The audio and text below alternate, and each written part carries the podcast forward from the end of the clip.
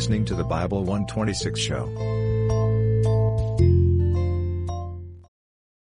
Families have a lot going on. Let Olly help manage the mental load with new cognitive help supplements for everyone four and up, like delicious Olly Focus Pops or Olly Mellow Pops for kids. And for parents, try three new Brainy Chews to help you focus, chill out, or get energized. Find these cognitive health buddies for the whole fam at olly.com. That's O-L-L-Y dot com. These statements have not been evaluated by the Food and Drug Administration. This product is not intended to diagnose, treat, cure, or prevent any disease. We're in the book of Job, second session. Took the first couple of chapters last time.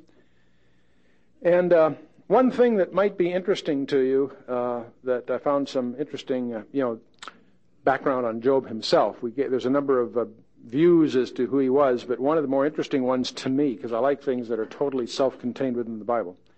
In Genesis 46:13, we have a son of Issachar, one of the twelve sons of, whose name is Job, and it turns out that um, that would make him contemporary with the three friends that are descendants of Esau. I mentioned Eliphaz of Teman is uh, was a son of Esau, and I think we mentioned that last time. And uh, uh, yeah, uh, Esau had a son called Teman, which, from which the country gets its name. That's in Genesis 36, verses 10 and 11. Uh, and it's noted for their wise men, that area, uh, Jeremiah 49, 7.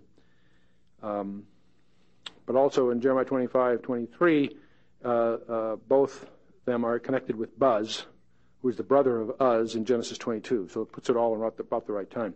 Bildad the Shuhite, Shuah was, a, Shuah was the sixth son of Abraham by Keturah, Genesis 25, 2 and mentioned in connection with Esau in Jeremiah 49 8.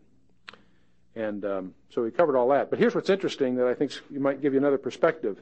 If Job, that we're reading from, was the son of uh, Issachar in Genesis, then he would have gone down to Egypt with his father.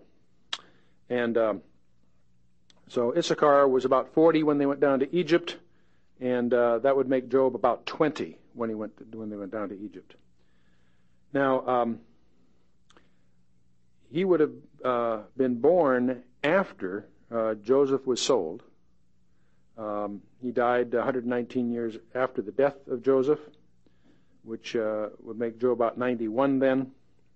That means his affliction was about 21 years earlier when he was 70. Now, one thing that's interesting, we know that he, he uh, lived 140 years after the affliction. After all this is over, he's going to get a double blessing and live for 140 years, which implies he was 70 when he got the double blessing of 140 more. See, so he would have been 210 when he he died. When Joseph, uh, when excuse me, when Job dies, Moses would have been 55, and that would have put him in Midian for about 15 years. Exodus would be about 25 years later. Just to give you a rough feeling. And uh, so, one of the views that's widely held, particularly among the Talmudic authorities, is that um, that Job was uh, uh that uh, Moses was uh, an oral, at least, or probably written uh, heir to the to the book of Job. And uh, uh, he may have heard the story directly, and he also may have written the book, or at least rewritten it from uh, uh, authority, uh, sources that he had. So the, there's a strong Jewish tradition that Moses wrote Job. Um, whether he did or not, of course, is subject of scholastic speculation. But I thought I'd share it with you. I kind of, of the various theories of who Job was, that appeals to me because he was the time of the patriarchs, and this does tie him in to something else we'll come to later. There is evidence in the book of Job that he was aware of the pyramids. And if he had been down in Egypt, that would figure. So, for what it's worth. Just another little background. Okay. Well, I'm faced with a difficulty because we've got a fistful of chapters of arguing and uh, on the one hand, I don't want I, I, I, I, don't want us to bog down verse by verse, and yet at the same time, uh, uh, I don't want it, it, We're going to try to just cover a lot of ground lightly, and uh, uh, I view the section from from chapter three through about thirty-one of these dialogues as a chunk, and it would be neat if we could get through thirty chapters tonight, because you don't think so? We're going to take bets? No. Okay. Um, no, uh, the point is is that um, uh, I don't want us to, if we take this verse by verse, chapter by chapter, we'll be here for a year. So, and, and I, I, think that we'll lose everybody. So, Um, chapter 3 is, uh, by the way, chapters are not long, so it's not quite that bad, but chapter 3 is when this, these dialogues start. Job opens up with his lament. And uh, basically, uh, you go through the poetry of, of these dialogues, uh, and it's beautifully written poetry. But the essence of chapter 3 is uh, Job has three laments. Why was I ever born? And if I was born, why wasn't I? Why didn't I die at birth? And since I didn't do that, why can't I die now? So that's his.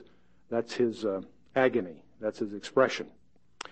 But um, he's not cursing God. You understand that that's Satan's hope, his ambitions for Job to curse God. And uh, he doesn't do that. He questions a lot. And uh, he uh, questions God's sovereignty and he questions God's wisdom, but he never challenges it. And he doesn't, uh, uh, he comes right up to the edge. And uh, he has a tough time. And that's part of the, the beauty and the, the depth of Book of Job. And um, so um, we, well, we'll just well, the sample chapter three. I'll just go through it. After this, Job opened his mouth. Chapter three, verse one. And Job spoke and said, "Let the day perish in which I was born, and the night in which it, it was said, There's a male child conceived. Let that day be darkness. Let not God regard it from above, neither let light shine upon it. Let darkness and the shadow of death stain it. Let a cloud dwell upon it. Let the blackness of the day terrify it. And as for that night, let darkness seize upon it. Let it not be joined unto the days of the year. Let it not come into the number of the months. No, lo, let that night be solitary. Let no joyful voice come in it. Let them curse it that curse the day who are ready to raise up their morning. Let the stars of its twilight be dark. Let it look for light, but have none. Neither let it see the dawning of the day, because it shut up, uh, shut not up the doors of my mother's womb, nor hid sorrow from mine eyes. Why died I not from the womb? Why did I not expire when I came out of my mother's body? Why did the knees receive me? Or why did the breasts that I should suck? For now should I have lain still and been quiet, I should have slept, that I had been at rest with kings and counselors of the earth who built desolate places for themselves, or with princes that had gold and filled their houses with silver, or as an hidden untimely birth I, I had not been as infants who as infants who never saw light. There, were, there the wicked cease from troubling, and there the weary are at rest. There the prisoners rest together. They hear not the voice of the oppressor. This is just um, a man in torment, in agony, um, wishing for a respite from his, his uh, pains. No more than that. Very eloquently put. And uh,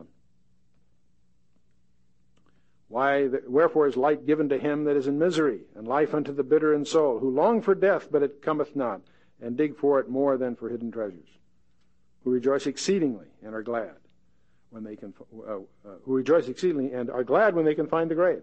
Why is light given to a man whose way is hidden and whom God hath hedged in? For my sighing cometh before I eat, and my roarings are poured out like the waters. For the thing which I greatly feared is come upon me, and that which I was afraid of is come unto me. I was not in safety, neither had I rest, neither was I quiet, yet trouble came. Okay, that's just essentially Job's opening. He's he's down, he's depressed, he's uh, more than that. He's in torment and uh, uh, would welcome the uh, solitude, the peace of of uh, of the grave. That's being down. Now we have his three friends. Eliphaz, Bildad, and Zophar. And uh, Eliphaz seems to be the oldest. We'll call him Eliphaz the Eloquent. Eliphaz is going to be very articulate. Uh, Bildad, his buddy, is the brutal, logical, straightforward, harsh, uh, just puts it out there. Zophar we'll call the zealous, and he is um, uh, very, very forceful, uh, very, very, uh, very assertive. So there's the three guys. And uh, the world knows two kinds of people those that have something to say and those that have to say something. And uh, these three guys are, in, I think, in the second category. Uh, it's, I hate to spend too much time on their discourses because they're wrong. And yet, as they develop, you'll hear all our thoughts in them. That's what makes it sort of heavy. Um, their basic argument is, don't you reap what you sow? That's good New Testament theology, right? The Galatians, wherever. Don't you reap what you sow? That's what they're going to say. Gee, uh, you know, you're obviously reaping agony, Job. You must have done something wrong. And they hammer that and hammer that and hammer that. And as I'm fond of saying, if you have friends like these, you don't need enemies. And um, it's interesting that uh, Satan had three attacks on Job. First one, he took all his possessions, including his family. Second attack was his health. We went through that in chapter 1 and 2. Third attack is the heavy artillery, the comfort of three friends. And uh, I'm not being flippant or cynical here. That's exactly what the book is about. And you and I can learn lots and lots of things from this book. Um, some of the, uh, the, the answers that we get will be surprising answers. But one of the things we can learn is uh, when we encounter people in trouble, is to be more sensitive and responsive than these three characters were. Here's this guy sitting on the ash heap in pain and agony, and they get into a Jewish, typical Jewish, I don't know if they were actually Edomites, but the point is uh, they spent their time arguing. They go through uh, round after round after round of arguments until they finally, until finally Job hangs up the phone. And uh, hope we get that far. I think we'll get that far. Okay. Eliphaz's basic argument is going to be to uh, follow your own advice, counselor. Most of the arguments he's going to use are arguments that he postures as having originally come from Job uh, himself.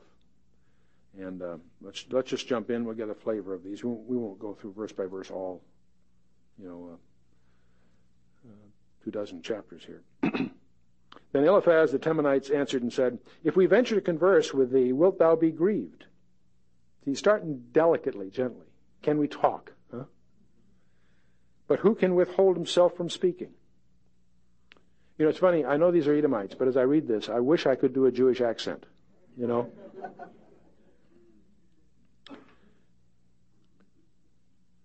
Verse 3 Behold, thou hast instructed many, but and thou hast strengthened the weak hands. Thy words have upheld him that was failing, and thou hast strengthened the feeble knees. But now it has come upon thee, and thou faintest. It toucheth thee, and thou art troubled. Is not this thy fear, thy confidence, thy hope, the uprightness of thy ways? Remember, I pray thee, whoever perished being incident, uh, uh, innocent, whoever perished being innocent, or where were the righteous cut off? Even as I have seen, they plow iniquity, they sow wickedness. They that plow iniquity and sow wickedness reap the same. This is the basic theme that they're going to hammer away. You, you reap what you sow. And if you're reaping agony, then there must be something really bad hidden behind the scenes. Now remember, as I said last time, that we, we need to establish in our minds the righteousness of Job. Not that he's sinless, but he's blameless. Difference. But we know he's blameless. We, we got that introduced in chapter 1 and 2, and we're going to have that confirmed by the Lord in chapter 40, you know, later in the, in the, at the end, when the Lord himself takes up the defense of Job. So Job makes mistakes. His faith is not the greatest faith in the Scripture. Some others, you know, Paul had a lot of suffering, probably handled it better. Certainly Jesus did, but he's uh, so. So we're not holding Job up as the the most uh, uh, tallest pillar of, of, faith per se. So he he he he uh, he blunders too, but he doesn't fall into the trap that Satan's setting for him, and God Himself gives him a thumbs up. And uh, when we get to the end of the book, we will see a, a, a, a scene that we could uh, allegorize like the Colosseum with the gladiators, where they fought. And uh, Job is bloody and beat up, and the question is do we give him a thumbs up or a thumbs down? And he gets a thumbs up. In other words, his life is spared because of the fight that he made. Did he, did he do it perfectly? No. But he came across pretty well, and God accomplished his purpose in defeating Satan's uh, posture, and that we'll get to that when we you know, we'll get to that when we get to that. But there is so, so Job is not going to be perfect. Understand that right up front. But the the issues he's dealing with are pretty heavy, and this is the, one of the, the basics. There's some basic theology that these three friends hammer away at. And uh, let's see, we got to uh, verse 9. By the blast of God they perish, and by the breath of his nostrils are they consumed. That is the wicked. The roaring of the lion and the voice of the fierce lion, the teeth of young lions are broken, and the old lion perisheth for lack of prey, and the stout lion's whelps are scattered abroad. So that's his um, Eliphaz's basic premise is, is the innocent don't suffer. Well, is that true? I don't think so. I mean, apart from Job, you know, we see that in life. Rain falls on both kinds, huh? So, uh, but that is the premise. What we're seeing here, by the way, you're going to see unfolding among these three friends, each expressing the same idea but differently. You're seeing the uh, the origins of Pharisaism. The same issue of the Pharisees, outward form rather than inward substance. Now, these are thousands of years before the Pharisees, but the same idea, that same religious mechanic, uh, is is uh, is underlying the, the, theology here, and uh, and that's and and that is uh, nothing unique to Judaism in terms of the Pharisees. It's in every church. It's in every denomination. Some more prevalent than others, takes different form than others. This whole idea of form over substance, the outward show rather than the inward change, and uh, that's what we're seeing here. And Eliphaz continues. Now, he uh, Eliphaz indulges here in a uh, pretty cheap shot. You know, the way you show yourself really spiritual is to make an allusion to a special vision, right? And that's what exactly what Eliphaz does here in verse 12. Eliphaz says, uh, now, now a thing was secretly brought to me, and mine ear received a little, uh, a little of it. In thoughts from the visions of the night, verse 12, uh, 13. When deep sleep falleth on men, fear came upon me and trembling, which made all my bones to shake. Then a spirit passed before my face, and the hair of my flesh stood up. It stood still, but I could not discern its form. The image was before mine eyes, and there was silence. And I heard a voice saying, Shall mortal man be more just than God? Shall a man be more pure than his Maker? Well, that's, you know, Oliver. Verse 13.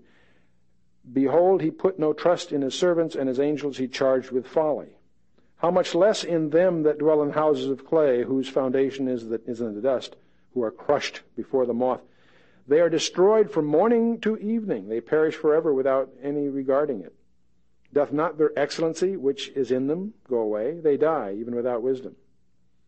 And he continues, chapter 5 Call now if there be any that will answer thee, to which of the holy ones wilt thou turn? For wrath killeth the foolish man, and envy slayeth the silly one. I have seen the foolish taking root, but suddenly I cursed his habitation. And, uh, and on he goes. The whole premise that Eliphaz is going to develop here in chapter 5 is that trouble comes only from sin. That's his premise. And uh,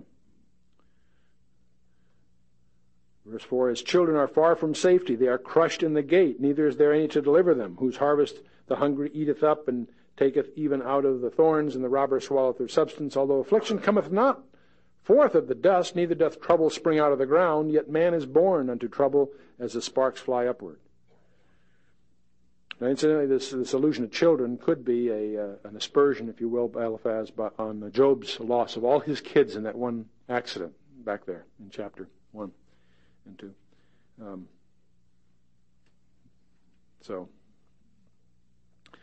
now uh, this this whole um, argument that we're going to see develop from these three guys, Eliphaz perhaps being the most eloquent, is basically uh, not unsound theology, but it doesn't go far enough.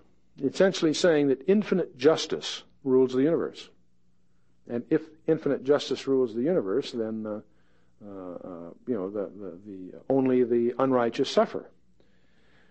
The trouble with that theology is it's too limited. It doesn't go far enough. God is more than justice. See, you, we, you and I, from a New Testament perspective, and very glibly dismiss these things because we know that God is compassionate, has mercy, and uh, there's a concept of forgiveness with God. And he, his right is his justice is not violated because uh, he has made provision to forgive by having the price paid. Can't just erase the slate, that would be unjust. But he has the price paid by himself. But that's all forthcoming. And uh, so, the real dispute in the book of Job is not between Job and his three friends. The real dispute in Job is between God and Satan. Satan's cynical premise is that Job, that uh, people, um, God gets devotion only because of what's in it for the worshiper. That as long as he's doing well, he worships, but when you take away all his substance and afflict him, then he'll uh, uh, uh he'll fall away. That's Satan's premise, and God is using Job to uh, refute that premise. So the, the debate, in a sense, is not between these three friends and Job. These three friends are simply the instruments of Satan, and Job is the pawn in this game. But God is vindicated because Job comes out okay. God himself steps in finally at the end and, and straightens that part of it out. But um, one of the things that we infer by studying the Scripture is that Satan has made to, towards God two accusations that you are not just and you have no love. These accusations presumably emerging from the fall of Satan. And the whole chronicle from Genesis to Revelation is a rebuttal of those accusations by Satan. Because uh, God is just, and He never compromises His justice, and yet certainly He has love, and He demonstrates infinite love in the provision of a Redeemer so that you and I might live. With no merit on our part. No merit on our part. If there's any merit on our part, it blows the argument. Then it's just wages. Galatians, right? We're back in Job, excuse me. Okay. Basically, from verses 8 through uh, about 16, uh, basically Eliphaz is saying you can't play games with God. That's really the, the, the net of, of that uh, area. Now, the real problem that Eliphaz has, if we're as we go through this, is he needs to correct his theology. There are deeper reasons for suffering than sin. That's why the innocent suffer. There are other things going on.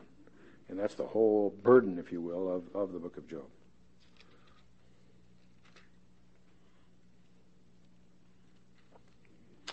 So Eliphaz continues, but we'll pick up Job's reply in chapter 6.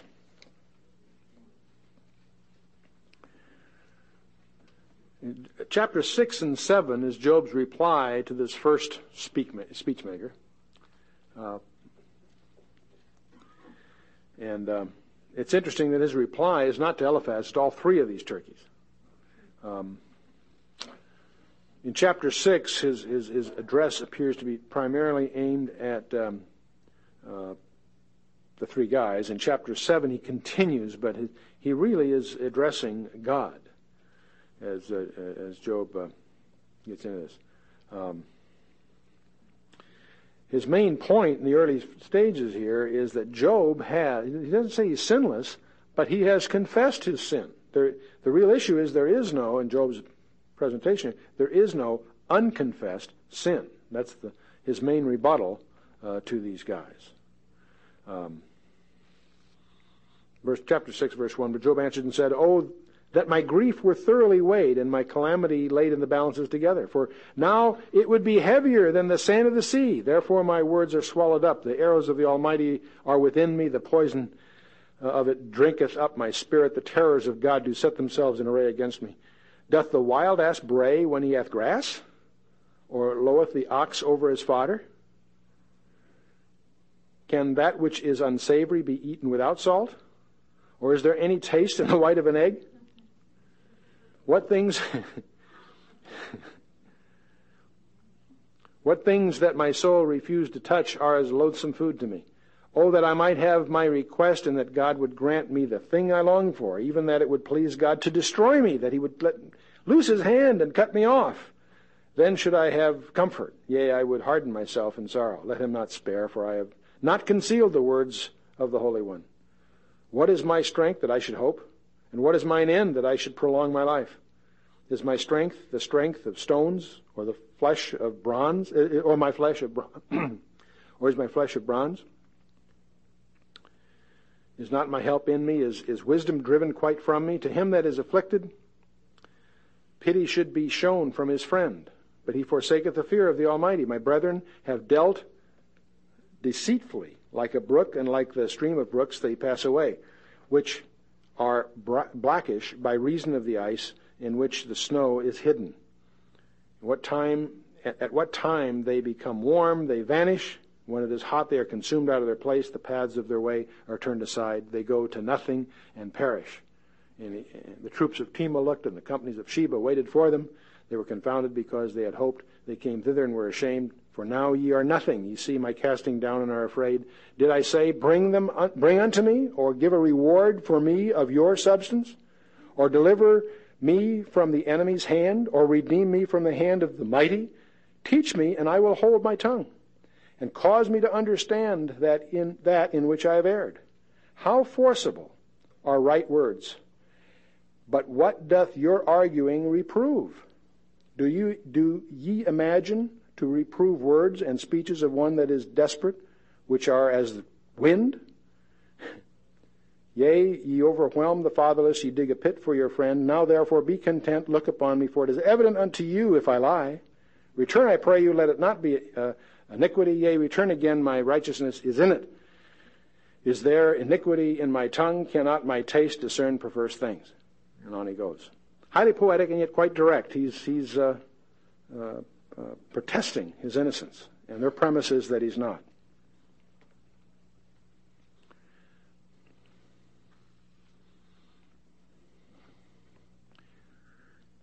And chapter 7 is pretty much the same flavor. He is um, in agony. He, because of his pain and because of his inability to determine the cause that underlies his torment, He's both hopeless and helpless. That is basically his his uh, his plight. Now, uh, we can go through verse by verse, chapter seven, but the essence of it is is that Job has given up. He is expressing in very poetic terms just honest despair because he can't explain why it is that all this has come upon him, and um,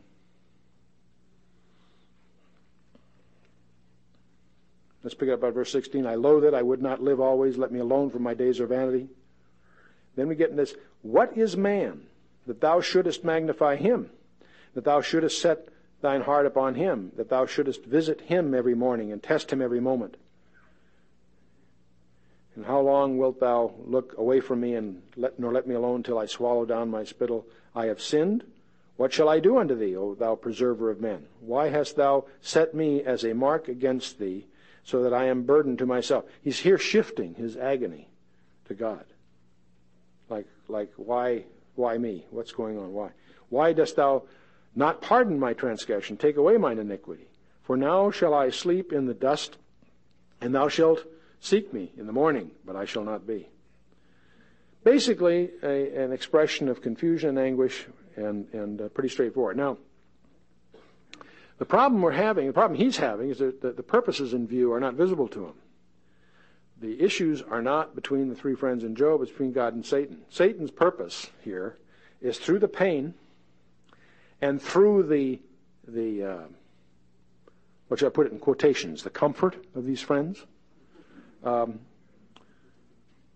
those are two aspects. Thirdly, there's the silence of God. We're going to see more and more Job frustrated because God doesn't speak. And later on, he's going to essentially pray that God will somehow communicate. And um, the whole thrust of this onslaught is Satan is hoping to break his faith. To break his faith. What's God's viewpoint in all this? What's God trying to accomplish with Job? He's trying to teach truths to Job and through him to us teach truth. He's trying also, in effect, to deepen the theology. We will understand through all of this God better. Not completely, ever completely, but better. And also, what God is doing, He's, he's uh, answering Satan before the principalities and powers, before the angels. The real premise behind Job, despite how it looks to Job and his friends and all that. God knows what he's doing. God knows what he's doing. Okay. Now,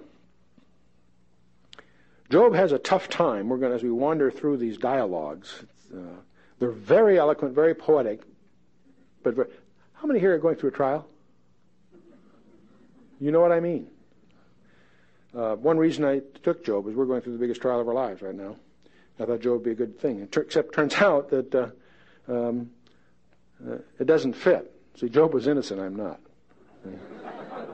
I worked very hard to get myself in the mess I'm in right now. But the other thing is, is the, the real answer here isn't uh, just why do the innocent suffer. The real answer is to understand God better.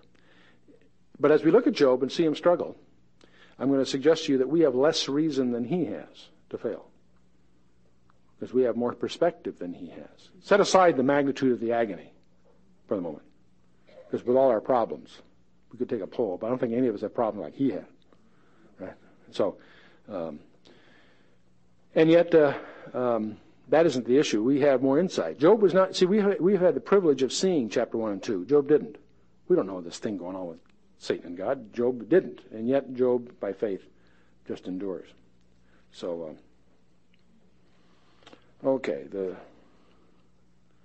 Now we'll, we, will we'll pick up another another character steps up. You know, see, uh, Eliphaz took his turn at bat, so Bildad the brutal steps up, and uh, he opens up pretty direct. The first question, in effect, is, "Can God be wrong?" Right? You know, can God be wrong? That's a question that self answers. What is being right, like being God? Can God be not like himself? I don't think so. So that's just a rhetorical question, obviously. But uh, Bildad opens up and he says, see, see Eliphaz uh, opened up diplomatically, eloquently, gently. Bildad doesn't mess around. He just jumps in. How long wilt thou speak these things? How long wilt the words of thy mouth be like a strong wind? And I don't know what the Hebrew really means, if that means like breaking air, or if that means, but anyway. Um, verse 3 Doth God pervert justice, or doth the Almighty pervert righteousness?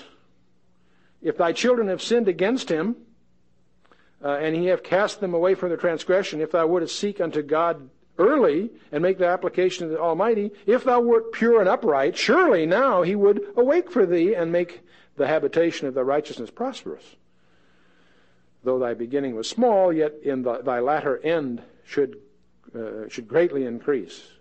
For inquire, I pray thee, of the former age, and prepare thyself to the search of their fathers. And, and on he goes. Basically, in verse 8 and down here in, in verse 9, he's, he's telling him to repent.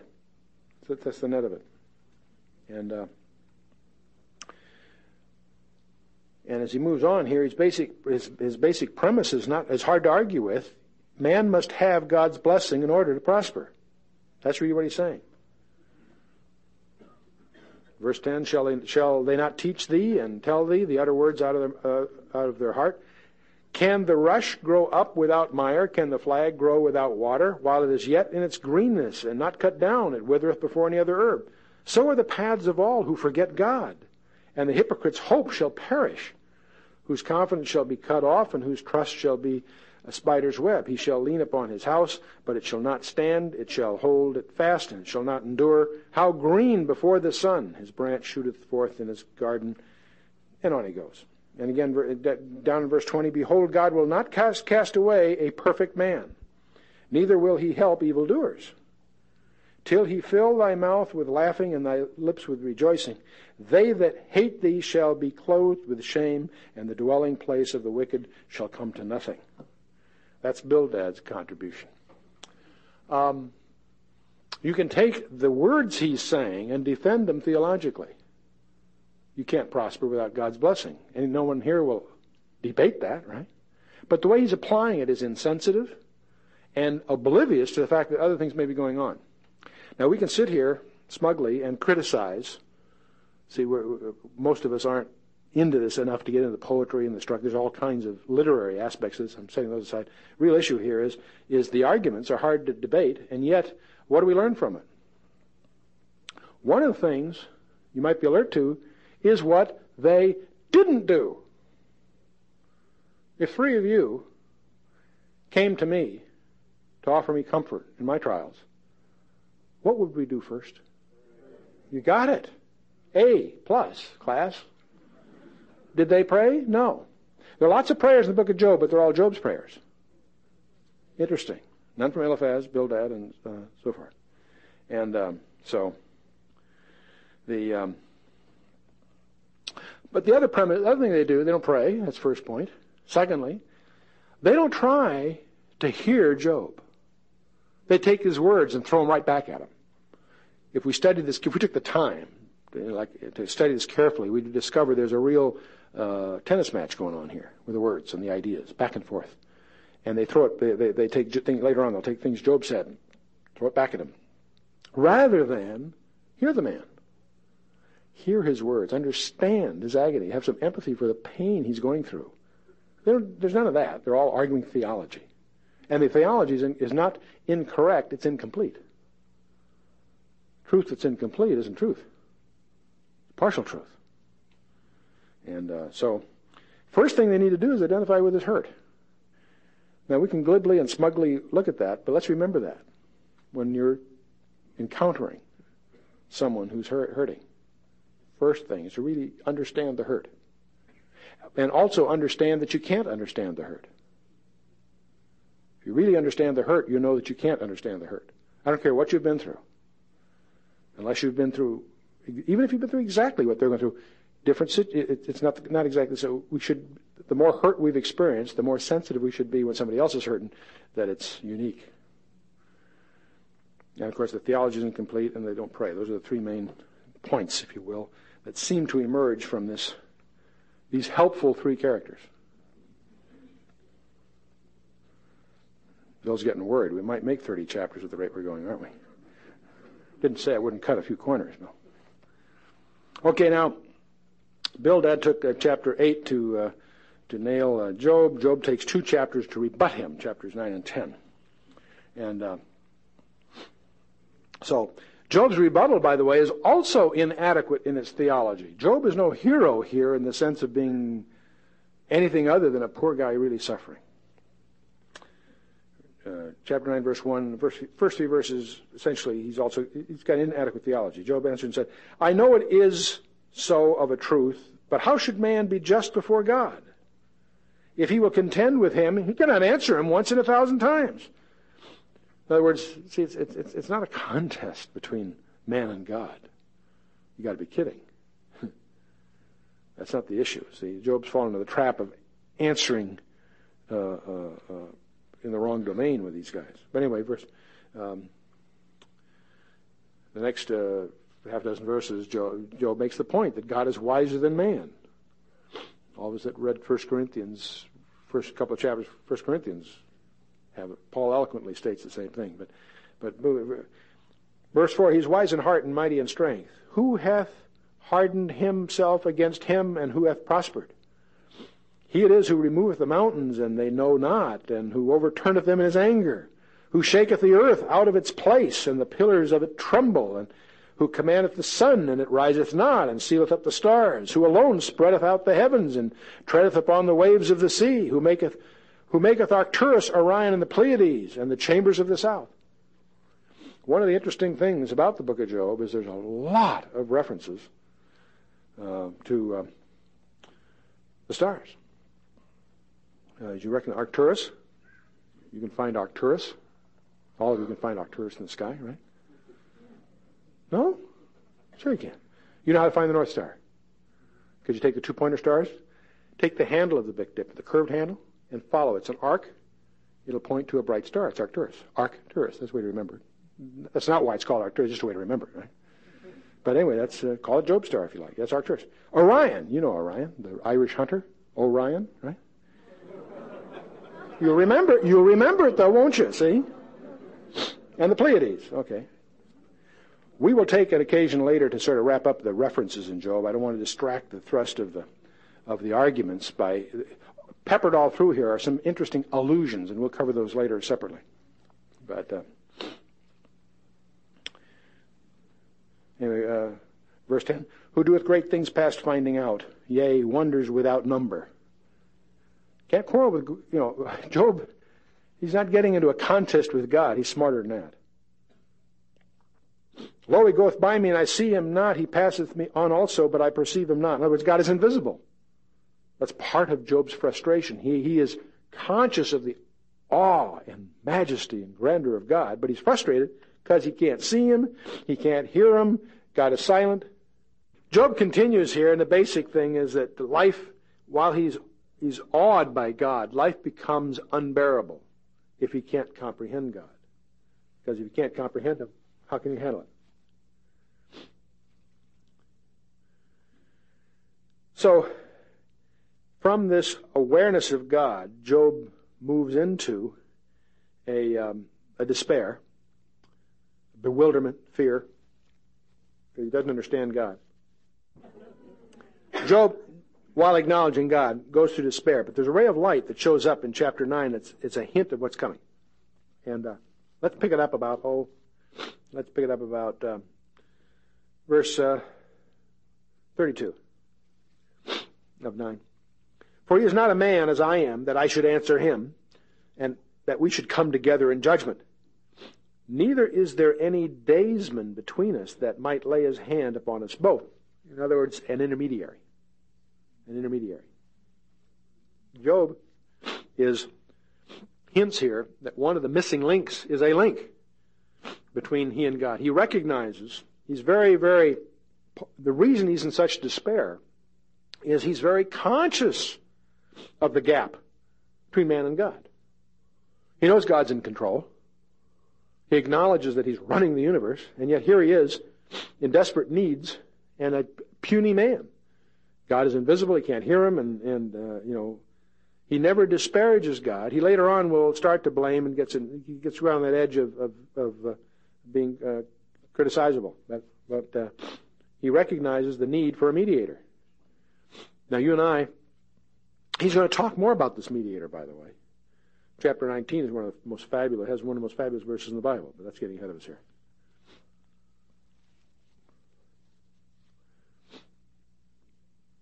Okay. Now, one of the things that comes out of this book, I believe, is there are some truths that God will try to teach you that you cannot learn out of the book. The daysman is an, uh, uh, a mediator. Connote, it's connotative a mediator. But sorry, don't miss my t- thought, Bill. I'm sorry. Um, there are some things that you can't learn from a book. There's some things that God will teach you only through hurts and experiences of life. And that's part of what Job's experiencing and part of what we would hope to learn from this. In fact, one of the prayers we might have when we go through one of these valleys is that the lessons not be wasted. Like to go through these valleys once, right? Some courses you don't want to repeat. Job continues in chapter 10, and his basic prayer, it's basically a prayer. And he basically has two requests. Either let me understand or leave me alone. That's really his his uh, his. Uh... Now, by the way, this daysman idea, this media thing, is going to come up again in several ways. It's going to come up in chapter 19 with a manifest declaration of the resurrection of the body by Job in, in the oldest book of the Bible. Also, the possibility exists that that's what Elihu is all about. Because when we get through these discourses with these three friends, and they really reach a stalemate, they peter out. Zophar doesn't even answer the last round. And Job hangs up on him, in effect. That'll happen before we get through. But then this young guy shows up, Elihu. And uh, it's and he's he's a mystery. He's, he's a mystery. I'm fascinated. I've got a lot of books on the Book of Job because I'm trying to do some research and background. It's amazing the diversity of opinion about Elihu. Well, we'll that's we're getting ahead of ourselves. We'll, get, we'll take care of Elihu when we get there. But the point is, one possibility is that Elihu is a an, a, a, a, uh, an early intermediary. God Himself will answer for Job out of a whirlwind, and that's the most one of the most magnificent passages in the Bible. One of the real, one of the real, to me, one of the great excitements of the Book of Job. But let's, uh, in, in, uh, in chapter 10, that's basically uh, what uh, Job is saying. Chapter 10, verse 1 My soul is weary of my life. I will leave my complaint upon myself. I will speak in bitterness of my soul. I will say unto God, Do not condemn me. Show me why thou contendest with me. See, one of Job's frustrations is the apparent silence of God. And he goes on about that. And uh, we get down to verse 20. He, uh, he, he in effect, he, after, after developing this whole idea of, I, you know, I need to know, get down to verse 20, and are, are not my days few? Cease then, and let me alone, that I may take comfort a little, before I go to the place from which I shall not return, even to the land of darkness and the shadow of death. A land of darkness is darkness itself, and the, the shadow of death without any order, where the light is as darkness. A despondent, frustrated, despairing, tormented man. Don't misunderstand Job's ag- he's speaking from his agony here. He is going to talk about life after death in a way that uh, few of us could add to. It's uh, it's uh, so okay. Well, now we've had we've heard two out of the three guys, right? And um, now we have Zophar the Zealous, okay? And uh, he, he just, frankly, he just hammers the same theme again, perhaps a little more aggressively. Then answered Zophar the name of Naamathite, said, Should not the multitude of words be answered? Should a man full of talk be justified? Strange remark for him to make. But anyway, should thy lies make men uh, hold their peace? Should thy lies, do you get the tone here? It's getting rough. The politeness of Eliphaz has now deteriorated to pretty aggressive rock throwing. And this whole thing is amazing because here's this poor guy suffering, and these three friends come to comfort him, and they're in a big argument. They're fighting over these theological issues. They go through three rounds of this stuff. And uh, while it's elegant poetry and it's worthy of more intense study than I'm giving it uh, tonight, um, the net of it is is that it's a strange thing because they're, they they finally uh, uh Job just calls a halt to it all. Anyway, chapter 11, uh, verse, uh, where 3, 4? For thou hast said, verse 4, my, my doctrine is pure, and I am clean in mine eyes. But oh, that God would speak and open his lips against thee, that he would show thee the secrets of wisdom, that they, that they are double to that which is. Know therefore that God exacteth of thee less than thine iniquity deserveth. In other words, here's this poor guy sitting on the ash heap, in pain and agony. We went through the whole list last time. I won't go through that now. And these guys traveled a long way to come to him, to comfort him from three different areas. And uh, they're saying to him in the argument here that uh, he hasn't even got as much as he deserves. I don't know how they got to that conclusion, huh? You know? Know therefore that God exacteth of thee less than thine iniquity deserves. Heavy stuff, just strange, isn't it? And now, now we have a, um, a condemnation of. By the way, what's interesting about this is that self-condemning condemns religion here in any form. Verse seven: Canst thou by searching find out God? Canst thou find out the Almighty unto perfection? It is as high as the heaven. What canst thou do? Deeper than Sheol. What canst thou know? The measure of it is longer than the earth and broader than the sea. If he cut off and shut up or gather together, who then can hinder him. For he knoweth vain men, he seeketh wickedness also, seeth wickedness also. Will he not then consider it? For, for vain uh, man would be wise, though man be born like a wild ass's colt. If thou prepare thine heart and stretch out thine hands toward him, if iniquity be in thine hand, put it far away, and let not wickedness dwell in thy tents. See, again, the whole thing is repent. You, you're obviously a sinner, obviously got to repent. And uh,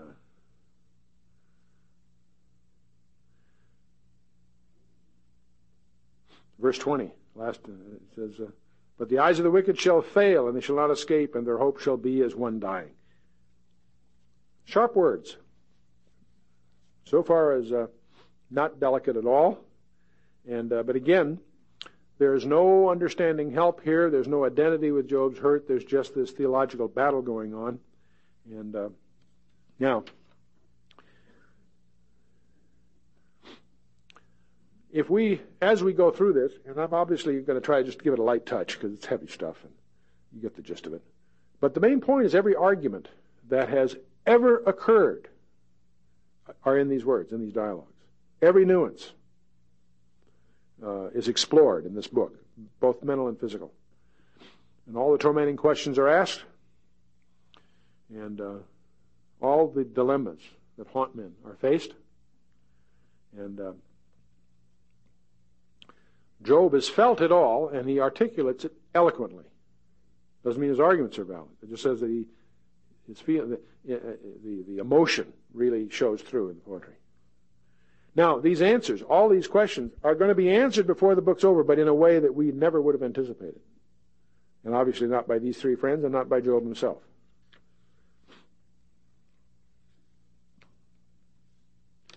Okay. Now,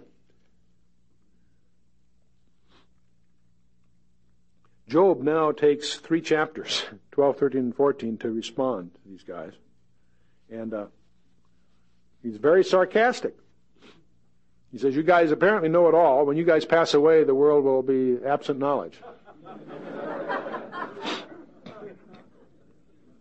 so, uh, Job, uh, Job that's, uh, that's the gist of it here. get the flavor. Uh, chapter 12, verse 1 Job answered and said, No doubt, but ye are the people, and wisdom shall die with you. Even in the English, you know, a lot of one, one reason it's hard to deal with this is you really to really get the full meaning of the Hebrew stuff, you have to get into the translational issues and stuff. And I, I just didn't think that would be constructive. But here, at several places, it surfaces even in the English. They get the you can just sense the irony or the sarcasm, drips with sarcasm. This area. Verse 3, But I have understanding as well as you, and I am not inferior to you. Yea, who knoweth not such things as these? I am as one mocked by his neighbor who calleth upon God, and he answers him. And just and uh, uh, the just and upright man is laughed to scorn. He that is ready to slip with the feet, uh, uh, his feet is like a lamp despised in the thought of him that is at ease. The tents of the robbers prosper, and they that provoke God are secure, unto whose hand God bringeth abundantly. But ask now the beasts, and they shall teach thee, and the fowls of the air, and they shall tell thee. Or speak to the earth, and it shall teach thee, and the fishes of the sea, and it shall, de- it shall declare to thee, unto thee. Who knoweth not all these that the hand of the Lord hath wrought this, in whose hand is the soul of every living thing, and the breath of all mankind? Doth not the ear test words, and the mouth taste its food? With the ancient is wisdom, and the length of days is understanding. With him is wisdom and strength he hath counsel understanding. Behold, he breaketh down, and it cannot be built again. He shutteth up a man, and there can be no opening. Behold, he withholdeth the waters, and they dry up. Also, he sendeth them out, and they overturn the earth. With him is strength and wisdom. The, uh, the deceived and the deceiver are his. He leadeth counselors away spoiled, and maketh judges fools. He looseth the, band, the bond of kings, and girdeth the loins with a girdle gird their loins with a girdle. He leadeth princes away spoiled, and overthroweth the mighty. He removeth the speech of the trustworthy. He taketh away the understanding of the aged. He poureth contempt upon princes, and weaketh, weakeneth the strength of the mighty. He uncovereth deep things out of darkness, and bringeth out to light the shadow of death. He increaseth the nations, and destroyeth them. He enlargeth the nations, and leadeth them away. He taketh away the heart of the chiefs of the people of the earth, and causeth them to wander in a, in a wilderness where there is no way. They grope in the dark without light, and they maketh them to, and he maketh them to stagger like a drunken man.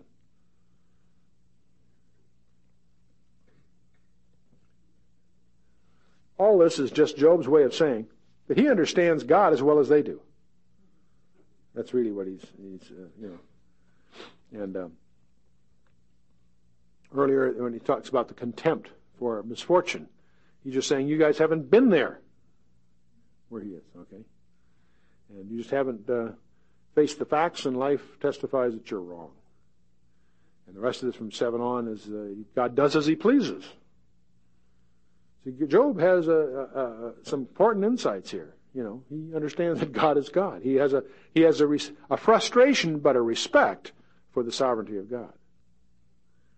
More so than they have. See, they're trying to put God in a box that there are rules and and you can count on, you know, they have this nice simplistic theology and they think that explains everything and it obviously doesn't. Now in chapter 13, he continues and his basic theme here is, is that their words haven't helped, their silence would be more welcome. Okay? And, uh, He's going to make the point uh, down here that uh, God will is going to judge Job, but He's also going to judge them too. They better they ought to be more careful. Okay, and. Uh,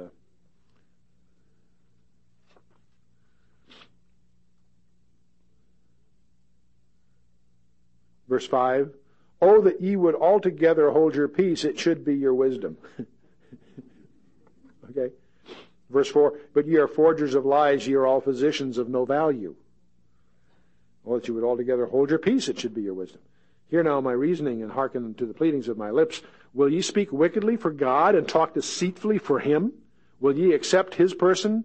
Will ye contend for God? It is good. Is it good that he should search you out? As one mocketh together, so do ye mark, uh, so mock him. He will sure, surely reprove you if ye do secretly accept persons. He, shall not his excellency make you afraid, and his dread fall upon you? Your remembrances are like unto ashes, your bodies to bodies of clay. Hold your peace, let me alone, that I may speak, and let uh, come on me what will. Why do I take my flesh in my teeth and put my life in mine hand? And verse 15 is one of the most famous verses in the book of Job. Though he slay me, yet will I trust in him. I will defend mine own ways before him. Boy, I wish I could say that. I'd love to posture myself before you that I'm, I'm where he's at. Boy, I wish I was. That's, though he slay me, yet will I trust in him. Boy, that's a, right, that, that, that's worthy of some real thought. Verse 16, he shall also be my salvation, for a hypocrite shall not come before him. See, it's interesting. Uh, Job has confidence. Despite all what he's going through, he has confidence in the justice of God. It's easy for us to put ourselves in Job's shoes and say, gee, we'd have confidence in the love and the compassion and the mercy of God. That's easy, in a sense. Job is saying, I have confidence in the justice of God, despite the apparent injustice of life, where the wicked prosper and the innocent suffer. He still says, he, he shall also be my salvation, for a hypocrite shall not come before me. Job's also saying, I'm not a hypocrite, I'm sincere. But he's also saying, a hypocrite will not survive. Who's he talking about? Three guys. I think. Hear diligently my speech and my declaration with your ears. Behold, now I have ordered my cause. I, ha- I know that I shall be justified. Who is he that shall plead with me? For now I will hold my tongue, I shall die. Only do not two things unto me then I will not hide myself from thee. Withdraw thine hand far from me, and let not the dread of thee make me afraid. And call thou, and I will answer, and let me speak, and answer me. How many are mine iniquities and sins? Let me to know my transgression. He's speaking to God now, see? he's, he's, he's, he's putting, he's requesting of God two things. See, from verse, verse 20 on through 14, he is, uh, this, if, if he could talk to God, this is what he would say. Two things. First of all, withdraw your hand from me, meaning I want to, if I could talk to God, I'd like to talk to Him not out of the agony and torment of my present anguish. So I'd like that relieved, okay? The second thing he's asking God to do is to veil his presence so that Job won't be terrified of the awesomeness of a mighty God. It's interesting. Job wants to talk to God, but he also recognizes there's, there's such a gulf that he's, he's afraid of being terrified by being in the presence of God. So he says, verse 21, he says, Withdraw thine hand from me, and let me not the dread of thee make me afraid. And call thou, and I will answer, and let me speak, and answer thou me. How many are mine iniquities and sins? Make me to know my transgression and my sin. Why hidest thou thy face, and holdest me from thine enemy? Wilt thou break a leaf driven to and fro? Wilt thou pursue dry stubble? For thou writest bitter things against me, and makest me to possess the iniquities of my youth. Thou puttest my feet also in the stocks, and watchest all my paths. Thou settest a print upon the heels of my feet. And he, like a rotten thing, consumeth, like a garment that is uh, moth eaten. Man is man that is born of chapter fourteen. Man that is born of woman is of few days, and full of trouble. He cometh forth like a flower, and is cut down. He fleeth also as a shadow, and continueth not. Dost thou open thine eyes upon such a one and bringest me into judgment with thee? Who can bring a clean thing out of an unclean? No one. Seeing his days are determined. The number of his months are with thee. Thou hast appointed his bounds that he cannot pass. Turn from him that he may rest till he shall accomplish as a hireling his day.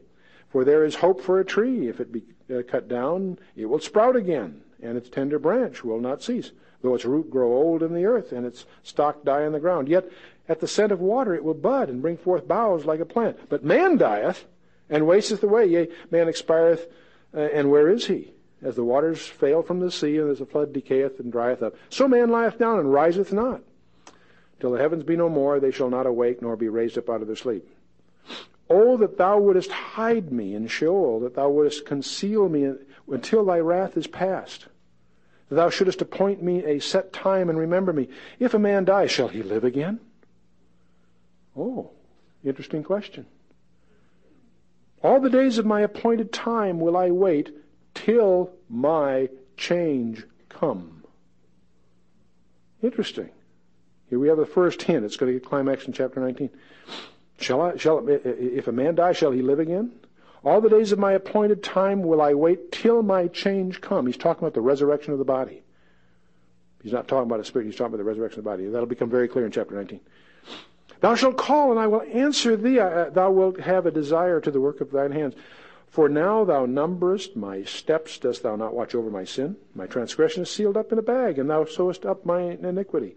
Surely the mountain falling cometh to nothing, and the rock of it is moved out of its place. The waters wear stones. Thou washest away the things which grow out of the dust of the earth, and, and thou destroyest the hope of man. Thou prevailest forever against him, and he passeth, and thou changest his countenance and, and sendest him away. His sons come to honor, and he knoweth it not, and they and they are brought low, but he perceiveth it not of them. But his flesh upon him shall have pain, and his soul uh, within him shall mourn. Well, that's the first round. Graphic description of the helplessness of man. That is the helplessness of natural man. Okay? It's interesting that, uh, with the exception of this resurrection hint here, the basic, this idea, the whole idea is, is you know, uh, it's, it's, similar to the psalmist who says that, Lord, teach us to number our days that we might apply our hearts to wisdom. Man is frail, man is short, man is very temporal. temporal. Now, um, it's, it's interesting how our whole culture tries to take advantage of that you know, live high for its, you know, now. Go for the gusto, you know. It's interesting how uh, the whole idea that uh, you, know, li- you know, live for the now rather than the, that all that all focuses on the short frailty of man. Okay, anyway, round one is complete. Now we go to round two. There are three rounds of this stuff.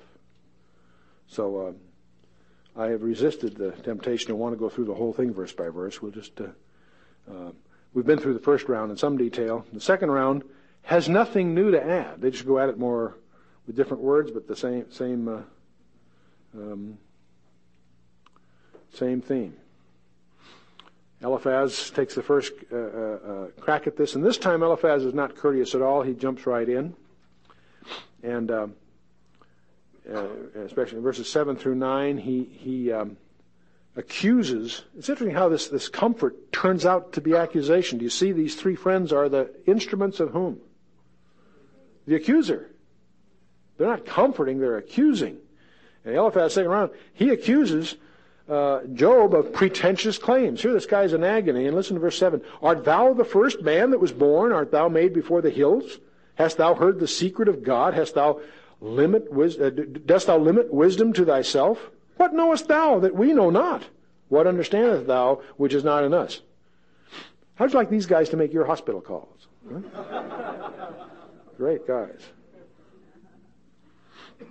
And, he, and he, he, returns to the same worn out theology. He goes right through, and I, I uh,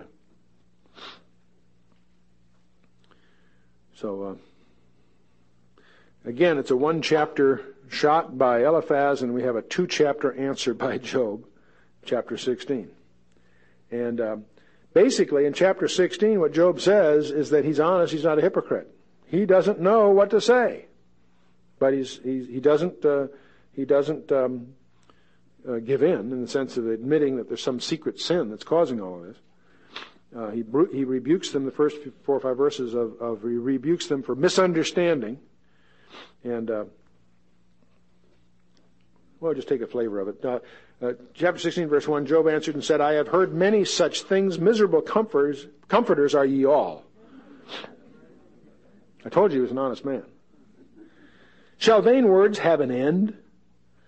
And what emboldeneth thee to, that thou answerest?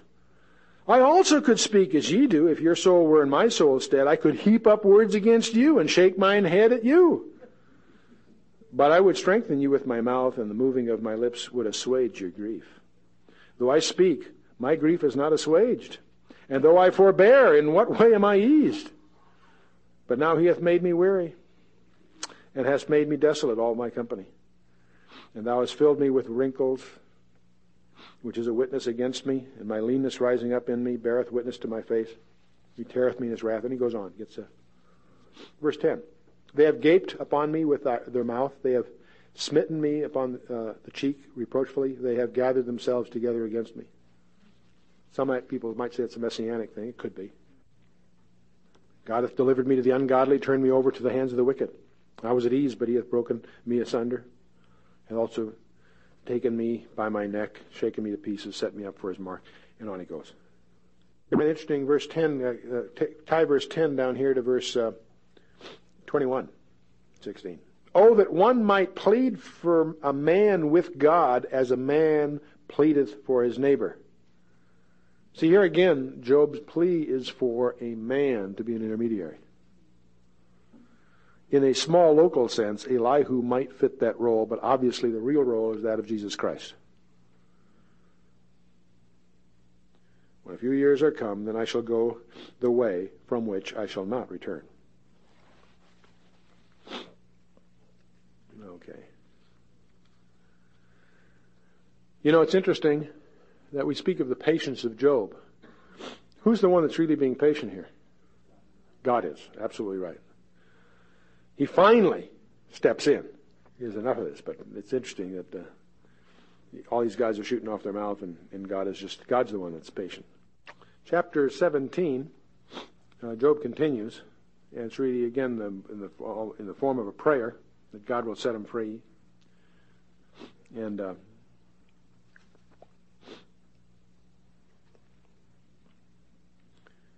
verse three, let lay down, uh, lay down now, put me in a surety with thee. Who is he who will strike hands with me? For thou hast hidden their heart from understanding, therefore shalt thou not ex- exalt them. He that speaketh flattery to his friends, even the eyes of his children shall fail. He hath made me also a byword of the people, and I was as one before whom men spit. Mine eye is also dim by reason of sorrow, and all my members are like a shadow. Upright men shall be astounded at this, and innocent men shall stir up himself against the hypocrite.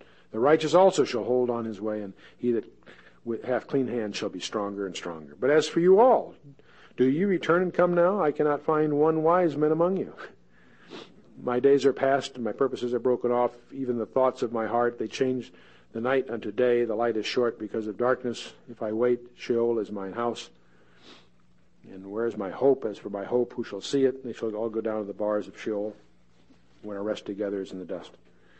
Okay, then we get to Bildad, and uh, uh, he is just angry and throws at him a lot of platitudes and, and proverbs. Again, hammering the same narrow, rigid uh, uh, dogma of his theology. And uh, uh, pretty straightforward stuff. Again, chapter 19, Job replies to Bildad. First three verses are his feelings about his friends. Job answered and said, How long will you vex my soul and break me into pieces with words? These ten times have you reproached me. Ye are not ashamed that ye make yourselves strange to me and be it indeed that I have erred, error, my error remaineth with myself. If indeed ye shall magnify yourselves against me and plead my uh, reproach, and so on. And uh, for another half a dozen verses, he just explains his confusion. He's baffled as to what's going on here. He doesn't have, have does not have any good answers. And uh, down through about verse 19, you get a sense of his isolation. There's nothing harder to understand by Job than the rejection of those who should understand. Nothing more frustrating than to be accused if you're innocent. And nothing more difficult to accept is when you're rejected by those who should understand. Now, verse 23 is interesting. Job says, Oh, that my words were now written, oh, that they would be printed in a book, that they were engraved with an iron pen and laid in the rock forever. How ironic. Does Job realize that was literally fulfilled? Indeed, his words are now written in a book. But my favorite in the book of Job are the next three verses. I remember reading these as a teenager, and it just blew me away because I was sensitive to where, you know, Job's the oldest book of the Bible. And notice what Job says in verses 25, 26, and 27. Despite, now, despite his pain, his anguish, his frustration at the, these jerks that are trying to, supposed to comfort him, his frustration that God doesn't seem to be speaking, despite all that, and he has no answers.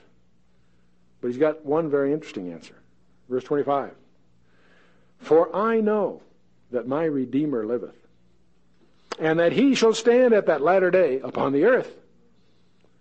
And though after my skin worms destroy this body, yet in my flesh I shall see God. That's the resurrection of the body, friends. Whom I shall see for myself, and mine eyes shall behold, and not another, though my reins or my heart be consumed within me. What a magnificent passage. If you're inclined to memory verse at all, boy, take those three. They're dandies. They are just magnificent. Main thing happening in Job, uh, Job doesn't do too badly. The real problem that you and I have and that Job has is that life is painted on too large a canvas. You see, we don't have the whole picture. Job didn't have. We have a bigger picture than Job has because we've seen the Satan thing uh, uh, that sets the stage here. Job didn't have that. But even there, we don't have a lot of answers. And we need to remember that when we have our troubles and trials. We have life on too large a canvas, we need to trust the artist. We need to trust the artist. Well, let's see. We're getting. Chapter 20, Zophar takes another crack at it. This is just the second round, but this is Zophar's last round, because when we get to the third round, Zophar is cashed in. Zophar does it, same, he hammers the same stuff. You know, and it's the same. It's a, it, all these three guys are in effect Pharisees: orthodoxy without godliness, outward uh, manifestations rather than inward change. They're deadly enemies of the truth. But before we get too critical, make sure we're not looking in the mirror here. So chapter 20 will, you know, give Zophar his due, and that's fine. And, and now in chapter 21, uh, Job gives a very careful reply. At this earlier he was sarcastic. Chapter 21, he is more reasoned, more careful. He's trying to get to these guys. Okay, he in effect says, if you can't help, at least listen to me. It is God who is my problem because I don't understand him. He's not accusing God exactly. He's just agonizing the fact that he doesn't understand God. And uh, chapter verses seven through thirteen hammer the same, same thing again. The wicked are unharmed. That's part of the the innocent suffer, but the wicked are unharmed. That's the whole problem. And uh, from uh, in, in, in, from verses 12 to about 16, very similar. You should compare it with Psalm 73. Very, very similar type of uh, expression. The wicked are unharmed. The wicked uh, defy God, and yet they prosper. And the real frustration, verse 17 and elsewhere, uh, 17, 18, God's judgment is infrequent. Part of the frustration here is God's judgment doesn't come that often enough. See, it's God's patience that, in a sense, is the issue. You and I should be, you know, with our insights, we're grateful that God doesn't. Uh, he's withholding judgment, but uh, that's part of the. The whole net of this is life is unfair. And uh, gets down to verse 27, 28. He just accuses them of being uh, uh, uh, false friends. Behold, I know your thoughts and devices which ye wrongfully imagine against me. For ye say, Where is the house of the prince? And where are the dwelling places of the wicked? And So forth. He, he, uh, they're just accusing him. And uh, from 29 through the end, or uh, they, they, it just talks about the fact that the wicked uh, can they, they, live in uh, defiance of the law. They live above the law. And uh, basically, uh, the arguments are that uh, their their doctrines are demolished by experience. That's what Job is really saying. Well, we get to a third and final round. There's only two speakers in this one, Eliphaz and uh, Bildad. And uh, Eliphaz uh, loses his cool completely, really gets at it this time. And uh, so uh, he, he, he, he um, accuses Job of false motives and false charges. And there, there, at this point, there really is an argument going on between the, a heated emotional argument between them. And uh, Satan, of course, continued to try to get Job to uh, blame God as being unfair and unjust. And Job comes awfully close but doesn't do that. And uh, the um, verses 17 and 18 in chapter 22 are mimics of Job in chapter 21, 16, for whatever that's worth. There, there's some of that going on. But in the interest of just keep, we'll keep moving here. Job replies then in 23 and 24. And Job no longer even attempts to answer the arguments. He simply cries out from a troubled heart how he feels. And the whole thrust of, of, of uh, chapter 23 is that um, he's frustrated because God seems to be absent. But this is just the anguish of a troubled, troubled man. Chapter 24, Job cries out, Why is God silent? Now, you and I can look at this with some perspective because we have the benefit of the New Testament uh, perspective here. And uh, some people regard verse 10 of chapter 23 as a high point. But he knoweth the way I take, and when he testeth me, I shall come forth as gold. See, Job somehow is confident that he's going to endure this thing. He somehow does, even though he, his, his horizon is limited, he does understand that there's a testing going on. He's, he's, he's resolved to, to come through it. And uh, so,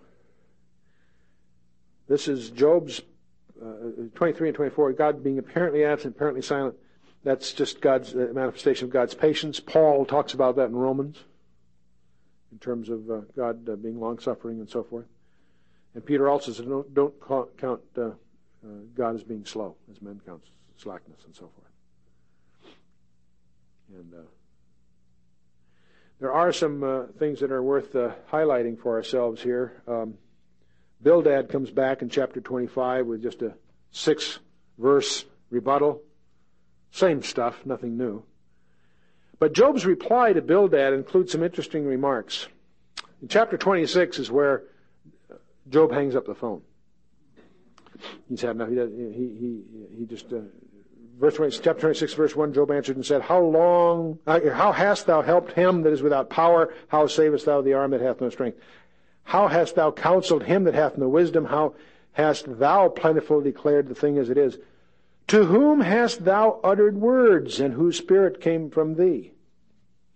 Dead things are formed from under the waters, and their, and their inhabitants. Sheol is naked before him, and destruction hath no covering.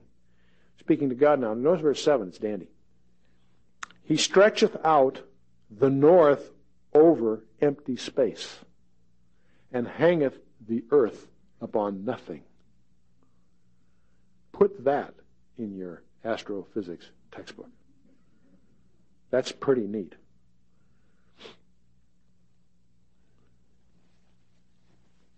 There's a whole study of the north I'm going to get into tonight. He bindeth up the waters in thick clouds, and the cloud is not torn under them.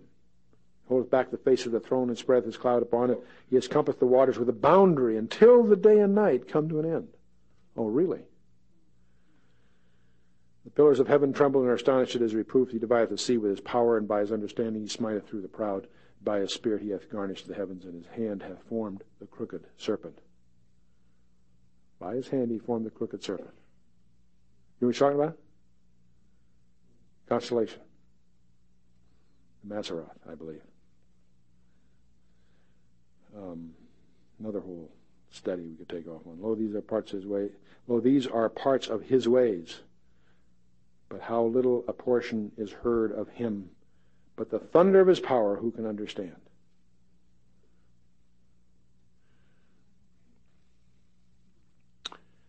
And uh,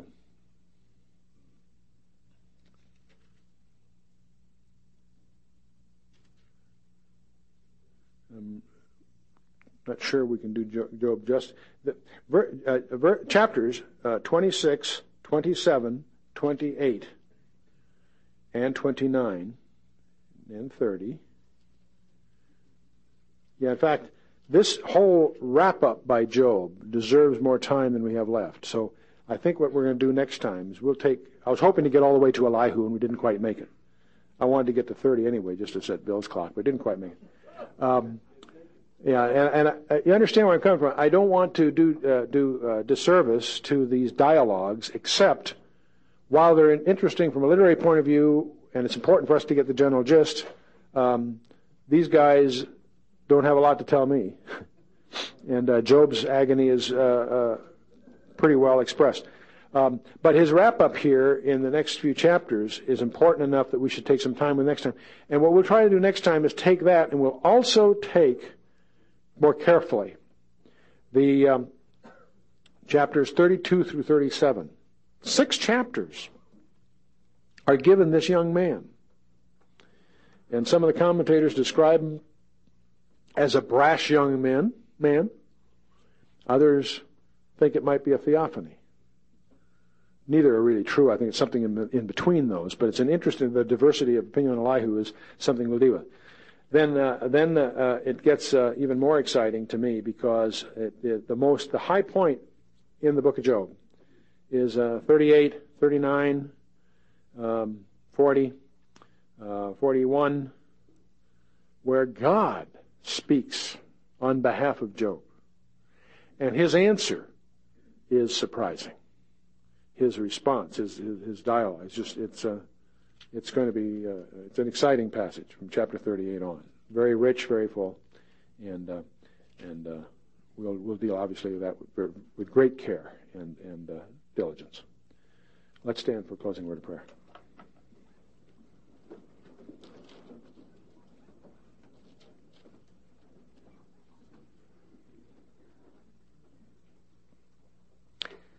Heavy stuff, hard to summarize too simply, and yet uh, a little laborious to take you through verse by verse. It's a lot of chapters, but um, heavy stuff. Book of Job. The one thing I hope we'll learn is how we might take some lessons when we make a call to a friend who's hurting. Let's hope we're not friends like Job had. Let's start by praying. Let's start by being sensitive to where the hurt is, and let's. Uh, of course, we have we have some advantages. We have a mediator. Job was pleading for one. We have one. We have uh, in Job, uh, perhaps Elihu is a possible stand-in, but we have the ultimate mediator. You know, with all these agonies expressed by Job, that God is silent and He seems absent. You and I are beneficiaries of the bizarre idea that there's a man at the throne of God. Jesus Christ didn't become a man for 33 years. He became a man forever. And while we speak and while we study, there is a man at the throne of God. We, you and I need never have the feeling of despair or remoteness that Job did because we have our Lord and Savior. Let's bow our hearts for a word of prayer. Oh, Father, we just praise you that you are such an awesome God. And yet, and yet, Father, we're so grateful for the precision of your caring that you have provided us, Jesus Christ. That you have not only paid for all our sins, but you've also provided a mediator, one who continually makes intercession on our behalf. What a comfort, Father. We just praise you, Father, and thank you and ask you to send your Holy Spirit to help us to grow in grace and the knowledge of Him, of our mediator. that in all these things we might be more pleasing in thy sight, O Lord, our strength and our